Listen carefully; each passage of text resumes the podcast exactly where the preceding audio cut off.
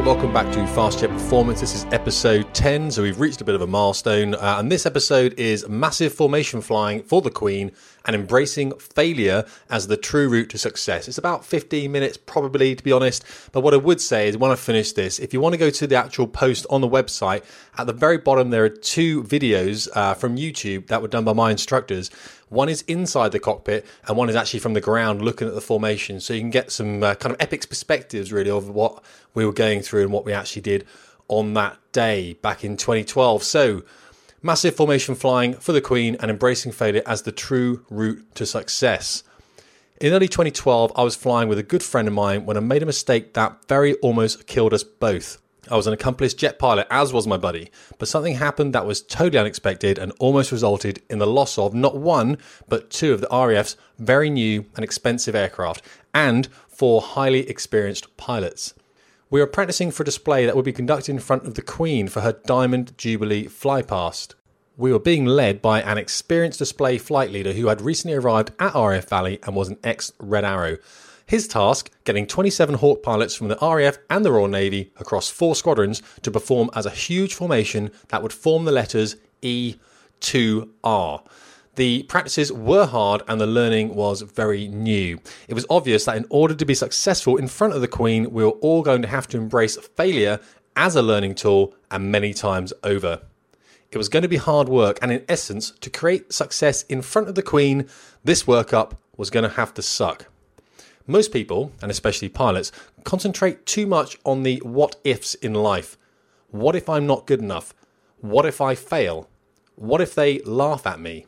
Pilots all fear failure. For them, failure is a constant, as every day they are routinely being assessed by their peers. In fact, as most pilots know, to ultimately fail can result in their death or worse, that of one of their buddies. But pilots are still able to climb into the cockpit every day, even though they have a fear of failure. You see, failure comes in many different forms and for many different people. I know people that cannot and will not speak in front of a crowd, even if they know them really well. Public speaking is a human's number one fear. Our second biggest fear is death.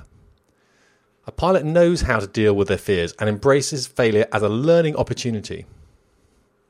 Most pilots recognize that only by highlighting their shortcomings can they ever improve on their performance. This is why we debrief every sortie for an hour or more.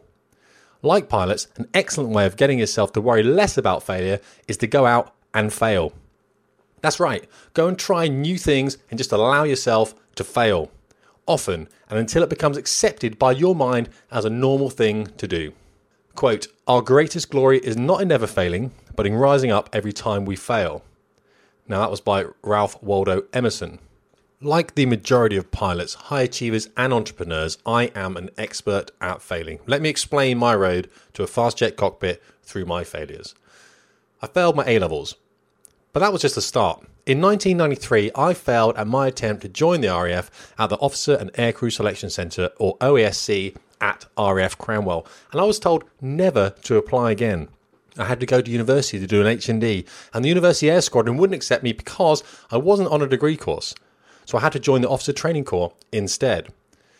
Now, I realised that having failed at my A levels, I would have to work pretty hard to achieve academic success, so I went on to study for an engineering degree, which I eventually passed with honours.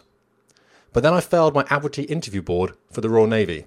Lack of teamwork was cited as the reason, so for six months I went and played rugby for Portsmouth Rugby Club and applied again. I passed that Admiralty interview board with the biggest difference between first and second attempts ever recorded. Then, once I settled at BRNC Dartmouth, I almost got backcoursed for pushing my team too hard on a field exercise. Oh, and for writing Fly Navy in chalk in huge letters on the parade ground. When the Sea Harrier was decommissioned in 2003, I had to transfer to the RAF in order to continue flying jets. I struggled through flying training, failing every test on the Hawk T1 the first time around, and it was only when I got to the Tornado GR4 that I really started to excel.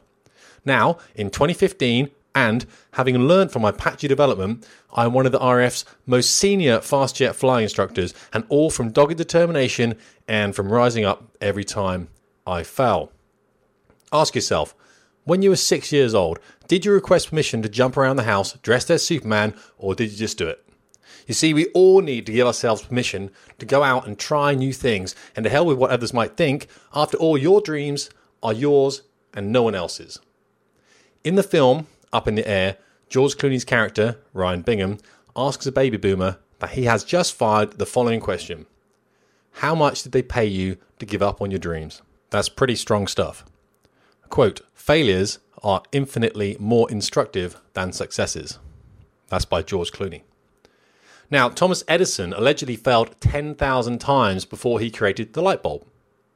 So, you've always wanted to write a book, or run a B&B, or to meditate in a Tibetan monastery. Maybe you just want to learn to skateboard, but you've just turned 40. All of these things are achievable. Maybe your first attempt at writing a book will be awful, but expect it to be, and it'll be less of a surprise for you when it is. Ultimately, you'll learn from your experience for when you write your second book, an obvious international bestseller.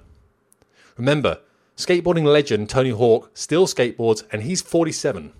Now, it's called self confidence because it only involves yourself. In your mind, your self belief is your strongest tool for your success. Other people's expectations and demands shouldn't impact on your ambitions. Now, welcome constructive criticism as it may help you to improve, but stay away from outright negativity. It's never too late to start doing what you've always wanted to do. And yes, the road to success does have many potholes and bends that you will need to negotiate. Quote I'm practicing my lines. I just got off work and I've got an all night film shoot tonight. I'm playing a goofy senator in a small independent film. I'm 81 now and I didn't even begin acting until I was 76. I always wanted to do it since I was a kid, so I thought it was now or never. I'd love to just get one meaty part in a movie. And that's from a quote from the website Humans of New York. Now, remember, nobody cares about what you are doing as much as you think they do. And you will gain great power and understanding when you embrace this truth. Now, Tim Ferriss, entrepreneur and author of the Four Hour Work Week, says we all fear doing what is usually what we most need to do. Now, Richard Branson cites launching Virgin Cola in 2004 as one of his biggest failures, but also one of his biggest lessons. His quote here I consider our cola venture to be one of the biggest mistakes we ever made, but I still wouldn't change a thing. Mistakes give you the chance to bounce back and make smarter choices the next time around. Now, what they've done is they challenged Coca Cola by trying to be disruptive in an otherwise stable industry and had broken their own rules in doing so. You see, people liked Coca Cola and they were willing to pay for it.